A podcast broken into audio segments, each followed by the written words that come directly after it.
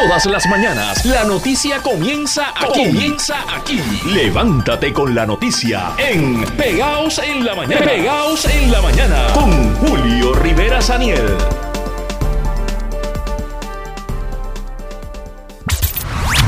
Por otra parte, ustedes saben que el Comité Asesor de Cambio Climático del gobernador presentó un abultado plan eh, que incluye, bueno, desde la A hasta la Z, todo lo que el país debe hacer para adaptarse al cambio climático. Ayer se llevó a cabo una eh, eh, vista de la Comisión Conjunta de Cambio Climático que incluye a senadores y representantes. Una vista a la que no fueron todos los integrantes, por lo menos del Senado no estaban todos, y, estuvieron citados los ejecutivos de Luma Energy, de Genera y de la Autoridad de Acueductos y Alcantarillados eh, para que estuvieran respondiendo preguntas en torno a qué es lo que planifican hacer para adaptarse al cambio climático. Porque todas las agencias tienen, tienen que tener un plan, aun cuando estén privatizadas, ¿verdad? Eh, tienen que tener un plan para adaptarse al cambio climático. Vamos a estar hablando sobre eso aquí en Pegados en la Mañana por Radio Isla 1320. De igual manera, Oye, Renta, eh, eh, se están investigando irregularidades en contratos de transporte escolar. La Contralor de Puerto Rico está investigando estos hallazgos y, vamos a estar conversando sobre ese tema aquí en Pegados en la Mañana por Radio Isla 1320. Así que mire, usted quédese con nosotros, que además tendremos el tránsito, el tiempo. Aixa Vázquez va a estar ya en breve con nosotros y también su Hailey López Belén para que nos cuenten si se extiende. Yo espero que no. ¿Cómo amaneció? ¿Estaba frío? ¿Estaba regular? estaba, eh, estaba fresco, estaba fresca la mañana. ¿Más fresca que ayer? Sí, más o menos. Sí, un poco, o más o menos, más o menos igual que ayer. Bueno, pues yo espero que no haya mucho calor. Fíjate, y ayer, y, ayer, sin embargo, eh, pues no sentí tanto el calor que se había pronosticado, ¿no? Eh, no sé si fue que estuve mucho tiempo en aire acondicionado, pero, pero nada, este, eh, así fue el día. Como bueno, pues ahí está, vamos a ver, ya nos contará su Hailey. Señores, arrancamos. Esto es Pegados en la Mañana por Radio Isla 1320. En Pegados en la Mañana, titulares. titulares. Puerto Rico celebrando el triunfo de Adriana Díaz que revalida como campeona individual panamericana de tenis de mesa. Fichado y suspendido de empleo el alcalde de Ponce Luis Irizarri Pavón. Senador Ramoncito Ruiz Nieves cree en la inocencia del alcalde. Asegura se trata de un bastión importante para asegurar el control de la Cámara y el Senado. El alcalde de Comerío asegura puede haber mano siniestra interviniendo en el caso. El gobierno anuncia aumento permanente para beneficiarios del PAN a partir de este mes. El aumento será de 18 pesitos mensuales. Inclinada, Elizabeth Torres en aspirar de forma independiente acudirá al Supremo con su destitución como delegada congresional. Asociación de Pediatría advierte, los casos de influenza siguen en aumento y recomiendan la vacuna. Los Rangers de Texas logran por primera vez en su historia el campeonato de la Serie Mundial. Soy José Luis Renta. Usted escucha Radio Isla 1320 y radioisla.tv. La hora en Pegados de la mañana, 615. Noticia de portada. Puerto Rico está celebrando y es que la tenismesista puertorriqueña Adriana Díaz ha conquistado el oro en los Juegos Panamericanos de Santiago 2023. Esto ocurrió y es la primera medalla de oro para Puerto Rico en los Panamericanos de este ciclo. Díaz se impuso 4-3 ante la brasileña Bruna Takahashi en este evento individual. Y al reaccionar dijo que estaba súper contenta por estar en la final. Esto fue en anticipo a lo ocurrido. Es su segunda final en los Juegos Panamericanos individuales.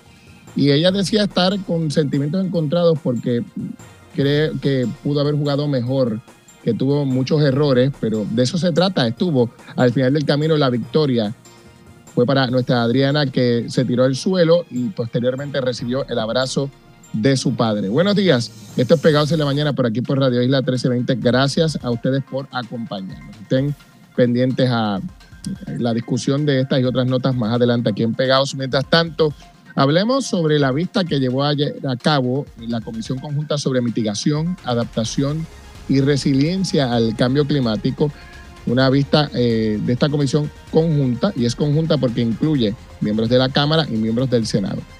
Ayer se citó a Luma Energy, a Genera y a la Autoridad de Conductos de Cantarillados para que hablaran sobre sus planes de adaptación, pero parece que no pudieron contestar preguntas específicas relacionadas a cuáles son sus planes. Nos acompaña el representante Edgardo Feliciano. Muy buenos días, Edgardo. Muy buenos días a los amigos de Radio Isla y Pegado en la Mañana. Gracias por acompañarnos. Bueno, cuéntenos, ¿cómo, cómo corrió esta vista de la Comisión Conjunta? Bueno, este es nuestro segundo día de vista. La semana pasada tuvimos un, primer día de vista donde estuvo el Comité de Expertos de Cambio Climático, Recursos Naturales, eh, ASG. Entonces, ayer fue nuestro segundo día de vista. Como usted sabe, pues estuvo Luma, Genera, Energía Eléctrica, Acueducto por la mañana. Por la tarde tuvimos a Turismo, eh, DITOP y Educación. Y pues nos estuvo raro, porque una de mis preguntas es si hubo comunicación, ¿verdad? Porque eh, se supone que el, el, el, el, el, ay Dios mío, de experto, se me fue, disculpe, el, estuviera en comunicación con las agencias, ¿verdad?, de gobierno para hacer el borrador. Esta ley fue creada en el 2019 y se supone que un año después se presentara el famoso borrador de las recomendaciones del plan en cuestión del cambio climático para nuestra isla. No es hasta el 2023, hace reciente, hace como dos o tres semanas atrás, que se presenta el borrador. Usted habla del borrador del comité, del comité, de expertos y asesores. Ajá. Claro, claro. Y entonces, pues una de mis preguntas fue el, en términos de comunicación, porque hay que saber, esta ley incluye ciertas, le pone ciertos requisitos a la agencia del gobierno para cumplir con, con la misma. Y vimos ayer, de verdad, cuando se le hizo la pregunta a esta agencia, que no hubo comunicación. Entonces, ¿A, qué se refiere con, que no hubo comunicación, representante? ¿Comunicación de qué tipo? Eh, comunicación entre agencia y comité de cambio climático en cuestión de cómo mejorar y cómo implementar lo que decía la ley. Eh, tenemos verdad que que eliminar la, la, fuente de, eh, de, emisión de carbono. Se le hizo esa pregunta a, a Genera. Eh, sabe que en 2027 ya esa la planta que está en el área azul tiene que cesar funciones. No hay un plan B ahora mismo estipulado por Genera para sustituir. Vamos, vamos, que, que, están con los calzones abajo, como dicen. No, no tienen idea de qué es lo que van a hacer. Exacto. Y entonces pues se le hizo esas preguntas porque hay que tener una continuidad entre el comité de expertos y las agencias y la comunicación. A, ver una cosa, representante, a ver si, a ver si entiendo, eh, eh, porque más allá de hacer el plan y las recomendaciones, el plan de expertos tiene que asesorar a las agencias. Eh, se supone que se rijan por, por las recomendaciones de este comité de expertos. Claro, pero cuando usted dice que no hubo comunicación, había eh, dentro de los mandatos que tiene este comité asesor, ellos tienen el mandato de mantener comunicación con las agencias y asesorarlas o a qué usted se refiere? Ellos tienen que tomar el insumo de las agencias y para ¿verdad? poder hacer el plan y recomendar las acciones pertinentes para implementar el plan. ¿Y no hubo comunicación? Y no hubo comunicación. O sea que este plan se elaboró sin el insumo de las agencias de gobierno. Correcto, y al día de hoy ni siquiera muchas de estas agencias de gobierno saben del borrador del cual ya el comité de expertos y asesores sometió. Y, la ley que crea este, digo, no sé, ¿este comité asesor se crea mediante ley o esto es una orden ejecutiva? O no, se, crea, mediante la ley 33 de 2019. Vale, y esa ley eh, dentro de su texto y, asegura que este comité asesor tiene que tomar el insumo de las agencias de gobierno para implementar el plan de acción eh, mm. hacia el cambio climático. O sea que esto se hizo sin cumplir con el texto de la ley, es lo que usted está planteando. Aparentemente sí el comité se reunió porque eh, Educación por la tarde dijo que sí, que hubo un diálogo, DITOP dijo que hubo, un diálogo que en un momento dado se perdió, pero con lo que es Luma, Genera y Energía Eléctrica, este diálogo nunca se dio. Ah, o sea que las agencias sí y, y las agencias que están privatizadas más acueductos, no hubo diálogo. Ese, ¿Eso es por qué? Porque eh, el Comité Asesor de Cambio Climático intentó tener acceso y no lo tuvo, porque el comité no tocó la puerta de esta agencia. ¿Por qué? Porque, bueno, no hubo eh, comunicación? De la, investigación de ayer, desde la vista, aparentemente el comité nunca tocó la puerta de esta agencia. Y como sabe, pues lo que es Luma, genera energía eléctrica, es una de las fuentes más de contaminación en cuestión del aire de nuestro ambiente. Así que no sé qué pasó en el trayecto con estas agencias que no hubo una eh, comunicación eficaz. Ya. Eh, eh, estas pistas públicas también tendrán el efecto de analizar el, el, borrador del plan de cambio climático. Sí, ya ellos en la anterior vista nos sometieron el plan, el borrador, para nosotros, nosotros evaluarlo. De hecho, no es final, porque ellos van a hacer una serie de vistas públicas en diferentes lugares de Puerto Rico para incluir el insumo de la ciudad de la ciudadanía. Ah, ah, ah, ustedes se supone que luego en la legislatura hagan legislación adaptada a esas recomendaciones, ¿no? Nosotros se supone que ese plan que ellos están, el borrador, nos lo someta para nosotros entonces aprobarlo y pase a la firma del gobernador. Hay ambiente para hacer todo lo que se recomienda, porque aquí estamos hablando representantes de, de, de cambiar la manera que hemos tenido todos de ver el país, desde las construcciones hasta la manera de operar, el, uso de vehículos, qué se puede o no se puede hacer en la costa, eh, planes de mitigación. O sea, aquí estamos hablando de un escenario de cambio de visión absoluta. Hay que tener una apertura total para preparar el país para este cambio climático que, que no lo para nadie. Exacto, esto como le dije yo eh, eh, ayer en la vista, esto llegó para quedarse, ya hemos visto los efectos de la erosión costera, de las marejadas, de las olas de calor que, que, nos toca que nos ha tocado vivir.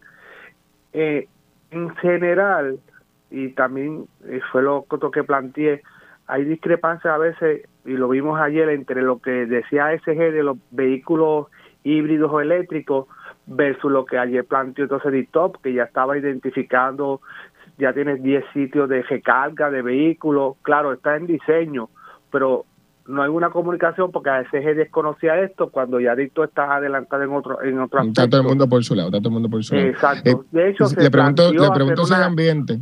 Una mesa redonda con todas las agencias del gobierno y el comité de expertos y asesores de cambio climático. Claro, le, le pregunto si hay ambiente porque en este tema se nos va la vida y ya en el pasado ha habido recomendaciones que la legislatura no ha querido acoger, como por ejemplo una moratoria en la construcción de costas, eh, y, un poco el comité plantea algo similar.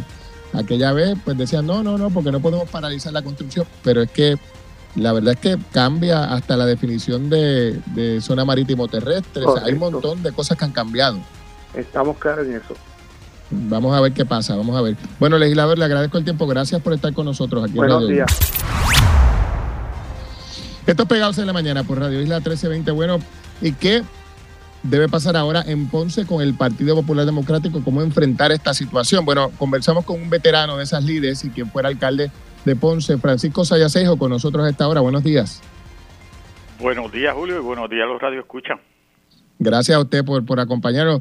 Bueno, Ico, ¿cómo, ¿cómo analiza usted esta situación de la que ya habíamos hablado antes, verdad? Pero el agua llegó ya, al, la sangre llegó al río hay una acusación y hay una suspensión. Mira, eh, yo veo esto en dos vertientes. Una, el alcalde cometió unos errores.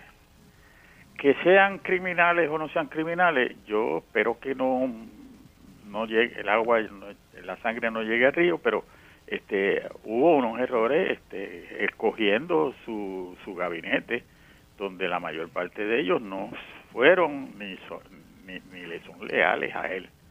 Este, o sea, fue, un asunto de traición, ¿le parece? Oh, definitivamente, de, y, es un asunto que también él tiene cierta gran culpa porque él los nombró y no lo supervisó como Dios manda y no sacó al que tenía que sacar cuando tenía que sacarlo. Este, a este, uno de ellos que le dieron inmunidad, a Oscar Nazario, él lo nombró en obras públicas este, a petición de la misma persona que él votó después. Este, y, le, hasta le subió el sueldo. Y entonces ahora él, le dan inmunidad a la persona y que aparentemente le está diciendo que le, que le subieron el sueldo para que pagara el préstamo. Y cosas como esa. Este, yo estoy en récord diciendo que eh, la vicealcaldesa nunca lo ayudó en sus cosas. Eh, y, él tiene ese problema. Él tiene ese problema. Pero, usted está hablando de que, de que él no es un buen administrador, es lo que usted está diciendo, o me equivoco. Bueno, yo no voy a entrarle en... Porque, o, buen gerente, porque usted está diciendo que él no supervisaba adecuadamente, que nombró, escogió en mal, que es una mala selección de personal. Eh, o sea, esos son elementos de gerencia. Bueno, eso, eso es, mi, mi opinión es esa. Yo no le voy a poner nombre y apellido, pero mi opinión es que se cometieron unos errores que ya es muy tarde para solucionarlo. Este, y te voy a poner evidencia de eso. Mira, la vicealcaldesa que empieza hoy como alcaldesa eh, eh, fue al FE y a otro sitio y hay tres, dos o tres veces que la citaron para declaraciones juradas. El segundo en, el, en la orden de sustitución es el administrador de la ciudad, que también el FEI tiene declaraciones juradas de él. El tercero, eh, que era el director de la policía en Guayanilla, cuando pierde en Guayanilla viene para acá, porque él era de Ponce, él es de Ponce, eh, también tiene este, declaraciones juradas en el FEI el, el ayudante de él, el que anda con él todavía, Rafael Torres, fue una de las siete declaraciones juradas. Ese, esa es la persona que le lleva el calendario al alcalde. Y hay declaraciones juradas de él en nombre del FEI. Y el FEI la trae a reducir en la regla 6. O sea, o sea declaraciones juradas en contra del alcalde. Bueno, si él, yo, tengo, yo no lo he visto, pero yo tengo que asumir que hay algo que le beneficia al FEI cuando el FEI la trae en regla 6. Y, es el ayudante, el, el, mano derecha que sigue carreteando al alcalde para arriba y para abajo. Y el, el que sale en televisión abriéndole, este cuando lo fueron a fichar, abriéndole, a, manteniendo la puerta del elevador este abierta, es él. Entonces, ah, pero entonces, pero ¿qué pasa? ¿Que al alcalde le gusta rodearse de gente que no le es leal? Tú habla, háblale al alcalde. Yo Pregunto yo se lo he dicho al alcalde en innumerables ocasiones, incluyendo... ¿Qué usted le ha dicho? Que yo, le he dicho, y esto mismo que te estoy diciendo. Y él, Ajá, usted le ha dicho. Eh, de hecho, cuando él votó a la persona que, que era su chief of staff, él me llamó y me dice, Ico, tú fuiste el único que me dijo que me iba a pasar esto con este hombre. Este, y yo ni me acordaba. Se acordaba él, se acordaba ¿Pero qué, le pasa? ¿Que peca de ingenuo el alcalde? Algo, algo, hubo un problema yo no sé lo que es, pero lamentablemente el alcalde, que una persona brillante, un médico brillante, este, cometió estos errores. Ahora bien, que el FEI está bregando con política, bendito sea Dios. No, el FEI no. El Partido Nuevo Progresista. Mira, esto no es... ¿Usted cree que sí? Mira, si hay premura en esto, ¿por qué justicia se tomó ocho meses en una investigación? Si hay premura, ¿por qué el FEI se tomó los 30 días que podía por ley para referírselo a algunos fiscales? Si hay premura, ¿por qué le dieron 90 días a estos fiscales y después le dieron 90 días más? Entonces, antes de ayer, una fiscal, una juez eh, representando al FEI, cuando lo suspenden, cuando lo, le, le, baja la regla 6, ella dice que la, la gente que tiene el deber de decir si lo suspenden o no, tienen 20 días para decidir y que después el FEI tiene 5. Julio, le, tomó menos de 24 horas. Que, que eh, ya ellos eh. estaban, ya yo y esa decisión tenía que estar tomada porque tú no tú no puedes bregar y eh, hacer un análisis este como ese en, menos de 24 horas. Así que es intencional. Pues seguro que sí. Estaba Ayer le preguntamos a, al, al, presidente del Partido Nuevo Progresista en Ponce, le preguntamos sobre este asunto porque el alcalde lo ha señalado directamente como, como la persona que eh, impulsó esta investigación y él el, presidente del PNP dice que, que, eso es imposible. Dice, mira el tracto de hechos, mira quiénes son los que lo acusan. Dice, todo un asunto de, que nació del propio Partido Popular, son personas de su administración las que lo acusan y al final del camino una jueza nombrada y confirmada por Alejandro García Padilla pasó juicio sobre el asunto y le dio paso. ¿Cómo eso tiene que ver con el PNP? Planteaba ayer el presidente del PNP. ¿Qué dice usted? Y ese fue el mismo que dijo que era una administración corrupta el día de que le encontraron regla 6 y al otro día estaba, parecía una monjita de la caridad diciendo que le daba pena lo que estaba pasando el alcalde, que su mamá era amigo de la mamá de él, etcétera. Que van a la misma iglesia, todo eso. Pero le hace sentido lo que él está planteando, porque él está argumentando que esto es un asunto que nació de personas del Partido Popular, que fue evaluado por un panel y que, y que una jueza popular dijo, dale para adelante. Yo no sé si es popular, yo creía que era PNP y le pido mis disculpas porque lo dije, pero este pero entonces, y le pone una fianza de 20 mil pesos cuando al alcalde, cuando ¿en qué cabeza cabe que el alcalde se va a ir de Puerto Rico? Este, pero Luis, este, Julio, mira, eso puede ser verdad, pero eso no quita, mira, el propio Pablo Colón, el 17 de julio dijo que el rey iba a pedir 90 días más. Eso no lo sabías tú, no lo sabía ninguna otra este, agencia noticiosa en San Juan, eso no lo sabíamos en Ponce, y Pablo Colón lo sabía. Pablo Colón a mí me dijo que esto bajaba antes de noviembre y bajó el 31 de octubre. O sea que Pablo Colón le, le adelantó el futuro del caso. No, no, es que él sabía, porque su relación con el fiscal de los fiscales del PNP, que es Rivera Chats, él es el que lleva a Pablo Colón a todo esto. Y él tiene buenas relaciones con los fiscales, al, al punto de que te acuerdas el caso de la muchacha que mató a un muchacho y, y salió este y, eliminaron la eh, aceptaron la prueba de, eliminar la prueba de, alcohol él le ofrece a la familia 200 mil dólares y ya estaba acordado con los fiscales que él iba a aceptar eh, eso si ellos aceptaban los 200 mil pesos. Esa es la relación de Pablo y de Rivera Chats con los fiscales y con todo el mundo. Pues lleva 30 años metido allí y entonces ahora está diciendo este eso es, preocupante. El Partido Popular se tiene que preocupar por eso que tú lo mencionabas anteriormente este, ah, y se te quedó se te quedó Guayama. Se me quedó Guayama, eso es así. Entonces, ¿qué hacer? Eh, eh, o sea, en, Ponce el Partido Popular tiene en esta etapa salvación con esta situación con el alcalde, con la elección encima, con la investigación y el caso que se va a ver probablemente mientras corre el proceso electoral. ¿Hay salvación? Sí, yo entiendo que sí, este, hay que buscar un buen candidato. Este, ¿Ya lo hay?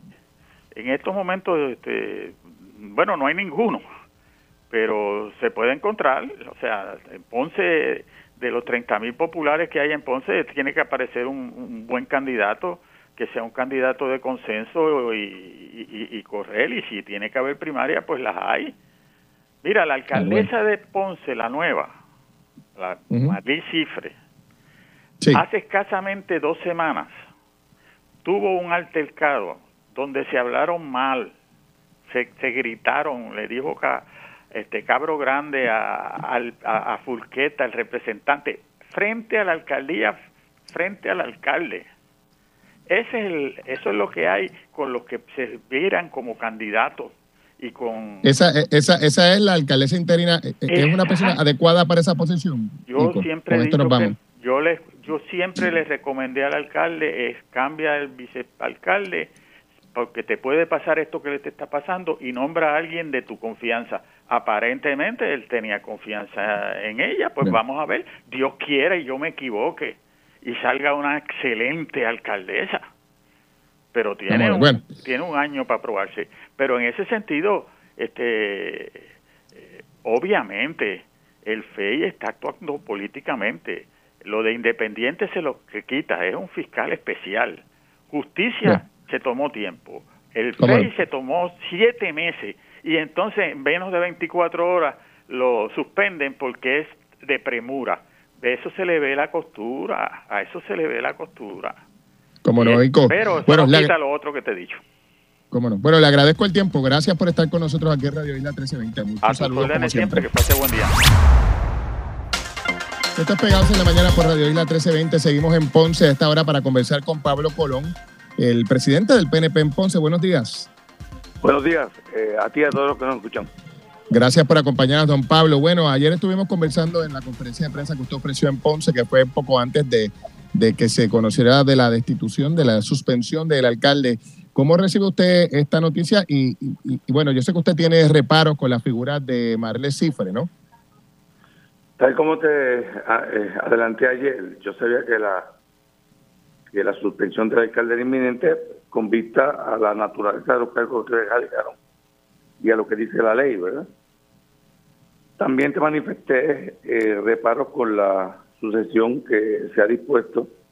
Eh, se lleva a la alcaldía una seguidora del, alcalde en todos los sentidos, participó activamente con él en la campaña, eh, lo ha defendido a brazo partido y es una persona que está directamente involucrada en el esquema ilegal de el pago del préstamo que se dice, ¿verdad? Que es lo que inicia todo esto. Mire, eh, precisamente hablábamos con, con, el alcalde, el exalcalde de Ponce, Francisco Sayasejo, y él, al igual que el alcalde de Ponce, insiste en que usted está detrás de esto. Eh, y, dice cosas que le ubican en el escenario. De hecho, le voy a citar para que usted reaccione, por favor. Él dice, mira, Pablo Colón dijo que el FEI iba a pedir 20 días más. Eso no lo sabía nadie, pero Pablo Colón lo sabía. ¿Cómo sabía Pablo Colón que el FEI iba a pedir 20 días más? Y añade, Pablo Colón me dijo a mí que esto iba a bajar antes que terminara noviembre. ¿Cómo Pablo Colón sabía esto? Levanta bandera eh, y cosa allá. ¿Usted tiene información privilegiada? Mira, si te das cuenta, es la primera vez que ICO dice eso, nunca lo había dicho. Eh, y lo dice evidentemente porque yo soy el candidato más fuerte ahora mismo entonces. Ah, pero se lo inventó. Claro, es que, es que, es que lo que hace es que dice que lo dice porque sabe que ahora la alternativa para Ponce soy yo. Pero es eh, falso eso que él dice, que, que usted le dijo a él que esto iba a bajar antes de noviembre. Eso no ocurrió. Mira, si, en algún momento conversé con él con respecto a esto, y me parece que eh, la única instancia en que he conversado con él fue en uno de los programas que fui a San Juan. Se lo dije a base de los términos que tú sabes que existen, ¿no? Eh, y eso de los 20 días, que, él dice, él dijo públicamente que el FE iba a pedir 20 días más. ¿Cómo, usted sabía eso? Cuestionar y cosas. Ya eso era público, ya era público que habían pedido más tiempo. Eh, acuérdate que hay unos términos, ¿verdad? Lo que tiene que trabajar, hay unos términos dispuestos por ley. Y evidentemente, eh, si le dije eso, se lo dije a base de lo que le dicho públicamente. No porque yo lo dije, porque, porque tenga ningún tipo de contacto con, con el FEI Óyeme, si tienen pruebas que lo demuestren. Así que usted niega rotundamente estar eh, con línea directa con el panel del FEI o sus que Yo he dicho, las, he dicho a base de lo que las propias le dicen. Claro, y usted no tiene mano, eh, línea directa con el FEI. Usted lo niega. Yo, óyeme, yo, yo lo invito a que, a que, a que, busque evidencia de presente. Por eso, pero por eso le pregunto a usted directamente, ¿usted ni, puede negar que tiene mano derecha, eh, línea directa con el FEI? Bajo concepto alguno. Las instancias en que yo he hablado, lo he hablado a base de lo que términos que la, misma ley dispone. Cómo no. En cualquier caso, usted ha mostrado preocupación con Marlene Cifre y ha dicho que ella es parte del esquema. ¿Cómo es eso así? Explíquele al público, por favor. ¿Cómo ella es parte del esquema? Bueno, lo, ella eh, suele públicamente que ella contribuyó al pago de ese préstamo. Si contribuyó al pago de ese préstamo, evidentemente es parte del esquema legal del, del, pago de un empréstito que, que el alcalde tomó y que es la base de todo esto y eso desde su punto de vista le inhabilita. Claro, si participó en el esquema ilegal por el que se busca al sucesor, digo, al, que sucede, imagínate, es, parte de la, legalidad. Eh, ahora, eh, bueno, evidentemente se da este proceso de transición dentro del gobierno municipal eh, y, y, se buscará una persona que se convierta en alcalde en lo que termina el cuatrienio. ¿Usted dice que usted es la única opción que tiene el municipio de Ponce. ¿Por qué? Bueno, porque se ha demostrado que, que el Partido Popular ha sido un desastre en Ponce. Eh, el hecho de que se suspenda al alcalde no es eh, realmente lo importante. Eh, lo importante es que, que, se, que el alcalde mientras estuvo ahí no adelantó en nada a la hora en Ponce. Entonces, independientemente de, la acusación, usted dice que ha sido mal alcalde. Evidentemente, eh, para muestra un botón. De, que veamos a Ponce como está en ornato, en reconstrucción, en economía, en todo. Bueno, el alcalde sobre eso ha dicho que el Ponce está como está por culpa de Mayita Meléndez. Óyeme, las excusas que siempre utilizó. Que, es PNP. Las excusas que siempre utilizó, yo me parece. Mira, cuando nosotros perdimos la elección, eh, yo, yo le dije a, los compañeros míos que teníamos que despedirnos de, la alcaldía por lo menos en 16 años. ¿Por qué? Por la bonanza económica que llegaba. Ni aún por la bonanza económica que ha llegado aquí se ha adelantado ninguna, de ninguna forma de obra. O sea, aquí el, problema en Ponce era que hacía falta un líder, hacía falta una persona que llevara, que, ejecutara las cosas como tenía que ejecutarlas. Y, el alcalde no puede. Como no, don Pablo. Bueno, le agradezco su tiempo. Gracias por estar con nosotros aquí en Pegados en la Mañana. Muchos saludos para usted.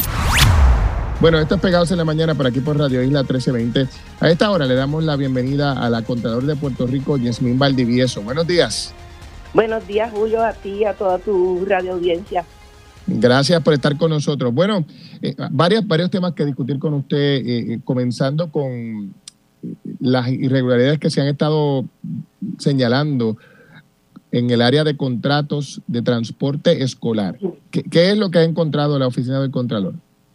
Mira, la realidad es que nosotros llevamos auditando desde que yo llegué, ya hemos hecho varias auditorías y tenemos cinco auditorías corriendo. Fue la Comisión Conjunta de Informes Especiales del Contralor que nos invitó a que discutiéramos estos hallazgos, porque son hallazgos desde el 2010 que yo, que yo llegué pero ciertamente a mí el Departamento de Educación siempre me ha preocupado desde el punto de vista uno que es el departamento más grande que tenemos en el en el gobierno se lleva más del 30% de nuestro presupuesto se va en en el área de educación se había discutido esto con la comisión y ellos decidieron hacer estas vistas la realidad es que el Departamento de Educación tiene más problemas que solo la transportación. Ese es uno solo de los, de los, de los problemas. ¿Es un dolor de cabeza, contador? ¿Perdón? ¿Es un dolor de cabeza ese departamento?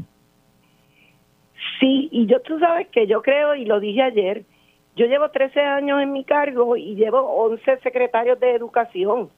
O sea, no hay ninguna entidad, ninguna empresa, ninguna casa, ningún negocio que tú puedas manejar bien cuando tienes tantos cambios. Olvídate que si son del mismo partido o no olvídate si tienen la misma visión o no, cada persona tiene su manera de ser. Y eso es un problema, cada vez que hay un secretario ahí salen cartas circulares con, con reglas diferentes. Es imposible, uno. Dos, el Departamento de Educación llegó a tener 70 mil empleados. ¿Y a quién es la cara? Y claro, el funcionario principal siempre va a ser el, funcionario de, la responsabilidad. Yo siempre he pensado que, el, problema es estructural, secretaria, porque usted bien ha dicho, ha habido 11 secretarios.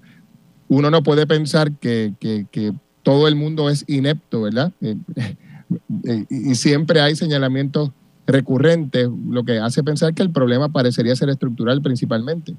Definitivamente, yo espero que con esta otra reforma que trae el nuevo secretario de Educación Federal cambie esto. Hay que darle caras a esos directores regionales hay que darle cara a esos directores de, las unidades de transportación, hay que darle cara.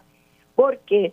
Porque mientras yo no me sienta responsable y sepa que la culpa se lo van a echar a otro más, desgraciadamente, y yo no sé si es falta de valores, de compromiso, de qué, este, no, la gente no se va a enderezar. Entonces, desgraciadamente, a veces le ponemos la responsabilidad al que más responsabilidades tiene, al maestro con esto de las escuelas de, la, de la comunidad, etcétera. Óyeme, el director escolar por lo general es en principio un, un maestro que se va a preocupar siempre mucho más por el bienestar del muchacho, porque tenga la educación, versus contar si bajó de la guagua que se le, que le pagaron al transportista por traerlo o no. Claro. ¿Y, que, ¿Y cuál es la irregularidad, eh, si alguna, en el área de transporte escolar? ¿Qué es lo más reciente? Son, son varios. Empieza este hasta el 2014, y déjame darte este background, hasta el 2014 se pag- le pagaba a los transportistas por niño. ¿Cuántos niños transportaste? Pues ellos hacían un conteo a principio de año y si al final del año el transportista en vez de tener 50 estudiantes llevaba uno, le seguían pagando por los 50. Ahí, ahí, ahí ya tienen un, un problema. En el O sea, llevaba 2014 uno y le pagaban por 50. Bueno, por los números que hubieran al principio. La cosa Mira, es que pero y, nosotros- hay manera y hay manera de recuperar dinero que se haya pagado en exceso o eso es dinero bueno, en un momento, en un momento y en una de las de las regiones que, educa- que, que, que auditamos, sacamos números y se reco- se tuvo que recobrar 493 mil dólares de, de muchachos que se le, que- de transportistas que se le pagó por, por acarrear niños que no, que no estaban, habían algunos que no estaban ni en la escuela que decían. No solo eso, había Imagínate. muchachos que no estaban en ningún lugar del sistema escolar. Se estaba pagando transportación por eso. Empieza por ahí. Segundo, Wow. la contratación, tú sabes que las leyes de contratación en Puerto Rico son bien estrictas, bien estrictas, bien estrictas. Contratos no registrados, contratos con enmiendas después de que ya el, el contrato había vencido, enmiendas retroactivas, contratos que no se ven registrados en nuestro contrato, que en nuestro registro de contratos que se supone que tú no puedes hacer el desembolso. Eh, cuando se hacían los contratos, venían a hacer y firmar el contrato en noviembre y ese contrato estaba corriendo desde agosto. O sea, empieza, empieza Pero, uno. pero, pero ¿y Por- quién se encarga de eso, de, de gerenciar ese tipo de, de pago? Pues es, pues ese es el problema. ¿Quién tiene la responsabilidad? Hay una, bueno, está la oficial de compras, hay una oficina de compras en el Departamento de Educación que delega eso a las unidades de transportación de las diferentes regi- regiones, que son los que se supone que hagan los contratos, que son los que se supone que los registren, Y etcétera. la unidad de transportación se lo delega a alguien más. Bueno, no es que Ay, se lo señor. delegue, es que lo firmaron, no importó, lo hicieron tarde y después no hay la fiscalización. O sea, cuando yo tengo un contrato, yo ese contrato no es yo firmé el contrato y me olvidé de eso. Yo tengo que asegurarme que se están dando los servicios como se dan. Esa es una. El 2014, empe- hasta el 2014 de- pagaban por niños. Pues decidieron, pues no vamos a pagar por niños porque la Contralora está fastidiando mucho, vamos a hacerlo por ruta. ¿Y qué pasa? Le pagaban lo mismo a un transportista que cargaba a un estudiante que el que pagaba en las rutas llevaba 50. O sea, ese era otro Ay, problema. señor. Ese- O sea, eso es un revolú, estaba al garete. O sea, eh, usted, entonces, usted estima que hay dinero que a se esto- perdió, eh, Contralor, hay dinero que se perdió irremediablemente con ese, con ese, con ese asunto. Yo entiendo que sí, peor aún. ¿Y cuánto Se dinero se supone. perdió, eh, Contralor? Bueno, aquí se, se gastan más de 100 millones de dólares al año en transportación. Ahora la, la comisión nos pidió que le hiciéramos como una tabla de cuánto dinero, porque estábamos hablando de que al principio habían 700 mil niños en el sistema, ahora lo que quedan son como menos de 300 mil. Y de esos 100 millones que se pagan anualmente, ¿usted tiene una idea de cuánto de eso pudo representar eh, la pérdida por estos estudiantes fantasmas que, que estaban transportando pero no existen? Al chavo no, porque acuérdate que cuando nosotros hacemos auditoría lo hacemos por muestreo. Pero es que no te he dicho el peor, lo peor de todo esto. Es que por años llevan, se supone que estos servicios se hagan por subasta y llevan, qué sé yo, como seis años yo creo que, que los contratos se hacen como por emergencia. Aquí no han habido subasta. ¿Pero por qué? ¿A cuenta de qué? ¿Cuál es la emergencia? Bueno, yo puedo entender la emergencia en María, esa te la puedo, te, te la Claro. compro, te la compro. Claro, Pero claro. la otra es una excusa que nosotros nunca hemos comprado, porque lo que pasa es que decía que en el presupuesto no había una línea específica que dijera gastos de transportación y como los contratos tenían que tener una cuenta específica para el pago, pues hacían contratos de emergencia dos veces al año, los hacían a cada seis meses. Y O nosotros sea, que estábamos a, a- a son de, de contratos de emergencia. contratos de emergencia, yo digo, pero si tienes dinero para pagar la emergencia, pues tienes dinero para pagar el contrato de transportación. Pero, pero esto es una falta administrativa que, que, que al final del camino, ¿quién paga por ella? Nadie. Bueno, el pueblo de Puerto Rico está pagando por ella. Sí, pero algún dinero. funcionario, porque porque entonces así bendito, pues todo el mundo, ay, metí la pata aquí, metí la pata allá, votamos chavos y nadie es responsable. Pues eso es lo que estamos tratando de decir, que hay que empezarle a poner caras y poner responsabilidad. porque nos encanta siempre tener a alguien responsable y eso es importantísimo, pero no puede Claro. ser que sea solo el secretario. Vamos a ponerle las caras a esas regiones, vamos a ponerle las caras a esas personas y decir, tú no hiciste tu trabajo, claro está, en lo de la subasta, eso no es una decisión que saca directamente y solamente el director de la unidad de transportación, eso fue una directriz que da la subsecretaria de administración a la oficial de compras y la oficial de compras le escribe a todas las unidades. O sea, volvemos. Si este fuera el único problema de educación, pues yo, yo le daría y tiraría piedras a todo el mundo que hizo algo mal. Pero entonces tienes el problema de transportación, tenías el problema de educación especial, el, por lo menos ahí arreglaron la idiotez, porque era una idiotez el, el que no, no sé si te acuerdas que los ayudantes, los T1, los tenían que contratar todos los años porque no le daban las posiciones, me imagino que por la misma tontería de que no había una línea en el presupuesto para darle. Y entonces, pues son tantas las cosas que se convierte en una locura.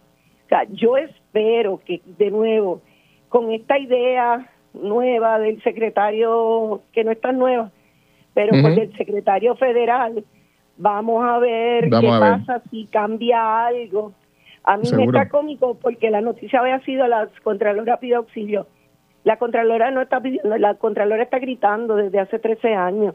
Lo que pasa es que se necesita que las personas que pueden y deben, recuerda que yo lo mal, o sea, mi poder es el poder encontrar todas estas cosas, el poder señalar, pero yo dependo de otros para que hagan. Y ahí Claro, estoy claro. súper agradecida porque está en 13 años yo creo que esta es la segunda vez que la Comisión este, Conjunta de, de Informes Especiales del Contralor está actuando. Esa se supone que sea una de las herramientas que nosotros tengamos. Esa y las recomendaciones y el follow para las recomendaciones. Las recomendaciones, tú sabes que desde el caso del, del alcalde suspendido de Mayagüez que él llevó contra la oficina, las recomendaciones son solo recomendaciones y son solo recomendaciones y el que las quiere seguir las sigue y el que no las quiere seguir no las sigue.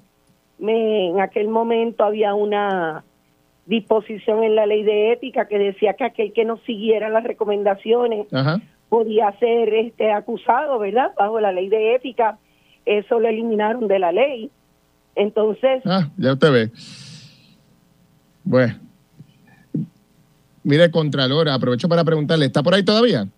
sí, estoy aquí. Ah, ahí está. Mire, eh, hablando de otras cosas, eh, ha ha habido recientemente señalamientos sobre potenciales, potenciales irregularidades en el municipio de Aguadilla y me pregunto si, si la oficina del Contralor está al tanto, tiene alguna injerencia, está investigando allí. Bueno, los federales anunciaron que estaban estaban investigando y, es, y pues nosotros le estamos dando le estamos dando apoyo en eso. Ustedes le están dando apoyo. Sí, ellos nos Eh, ¿de qué tipo? trabajando con ellos. ¿De qué tipo, Perdón. Contralora?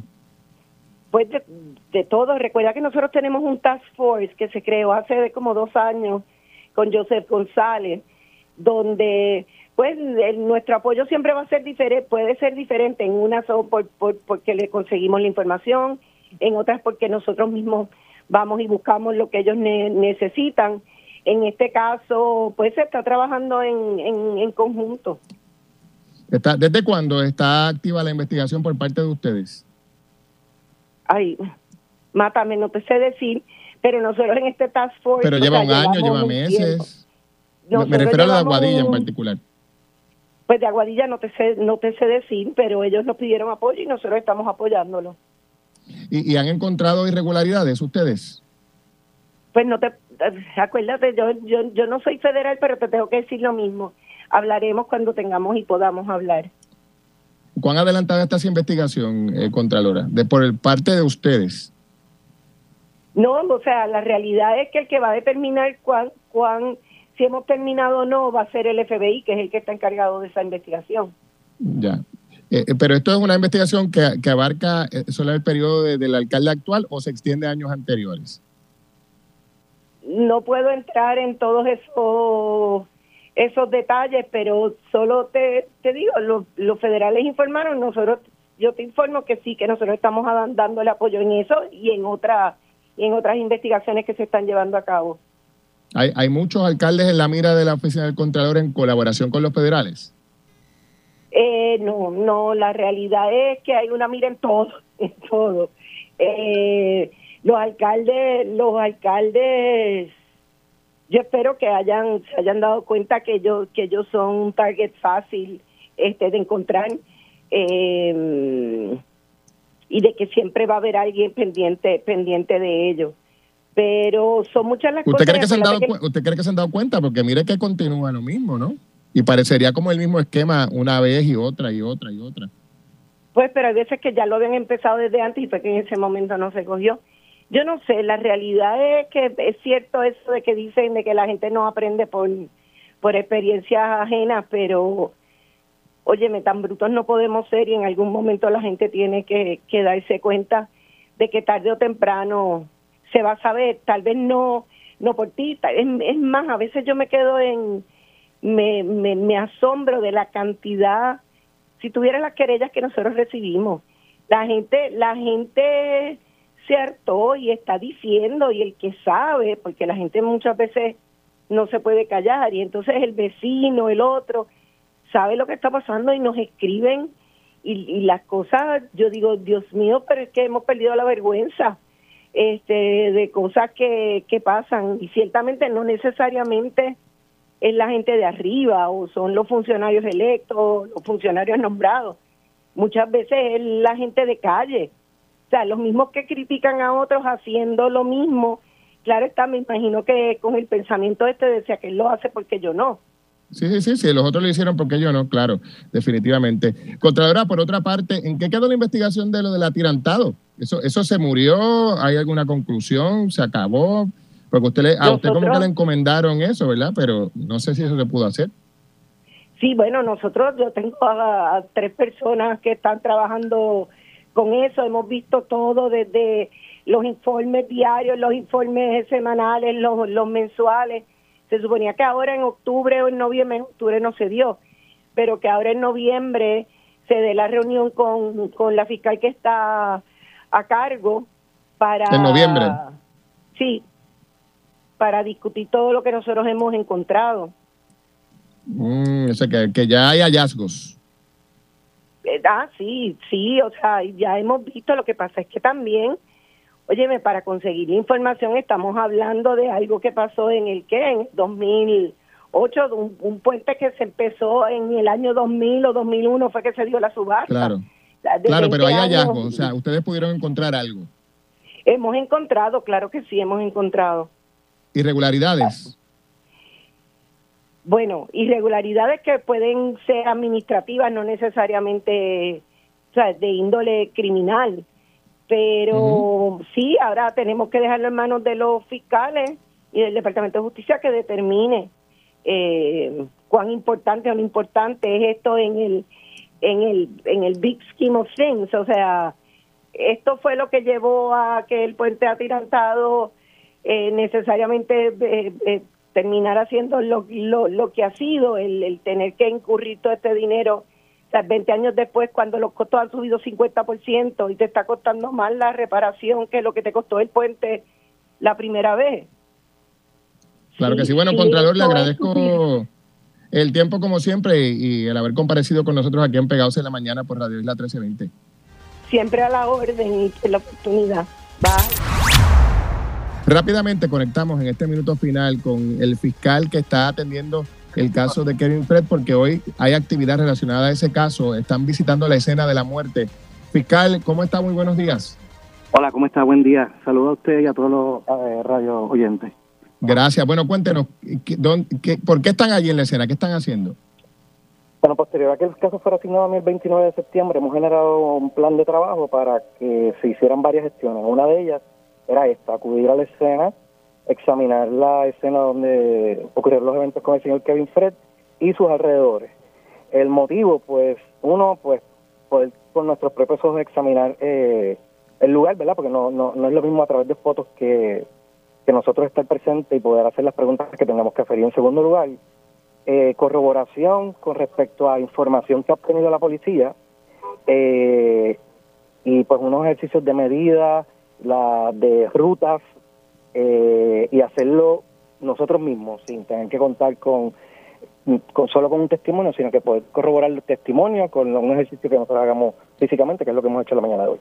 Corroborar testimonio. ¿Han tenido ustedes acceso a testimonios adicionales a los que se tenían en el pasado? Hay testimonios. Si no, no Nuevos. entrar a discutir eh, en el momento en que se dieron, ¿verdad? Pero hay testimonios. Testimonios eh, de personas que vieron lo que ocurrió ese día. Eso sería entrar en, en discutir de, de qué se trata el testimonio. Y tengo que proteger el expediente fiscal, como saben, mi trabajo. Eh, pero sí le puedo indicar, ¿verdad? Públicamente que hay testimonios de, de eventos que nosotros estamos corroborando, de Corroborando. rutas, de medidas, eh, para ver si corroboran con, la, con lo que estamos obteniendo. Eso es lo que le puedo Podemos- decir. Podemos decir, fiscal, ya para concluir, que esos testimonios de los que usted no va a entrar en detalle le acercan a la fiscalía a poder esclarecer este caso, porque mucha gente parte de la premisa de que este caso no se va a esclarecer. Estos testimonios le acercan a la posibilidad de esclarecimiento. Lo que puedo decir es que nos encamina hacia eh, hacia el esclarecimiento. Yo no no pienso yo pienso que el trabajo de nosotros es esclarecerlo y confío en que así va a ser. Por eso estamos aquí, por eso el plan agresivo que estamos llevando a cabo, como le dije ahorita, que, que eso fue asignado el 29 de septiembre y estamos en a 2 de noviembre. O sea, el plan es bien agresivo para lograr el esclarecimiento y ese es el trabajo que estamos haciendo. Como no, bueno, fiscal, le agradezco el tiempo. Gracias por estar con nosotros en estos minutos finales. De nada.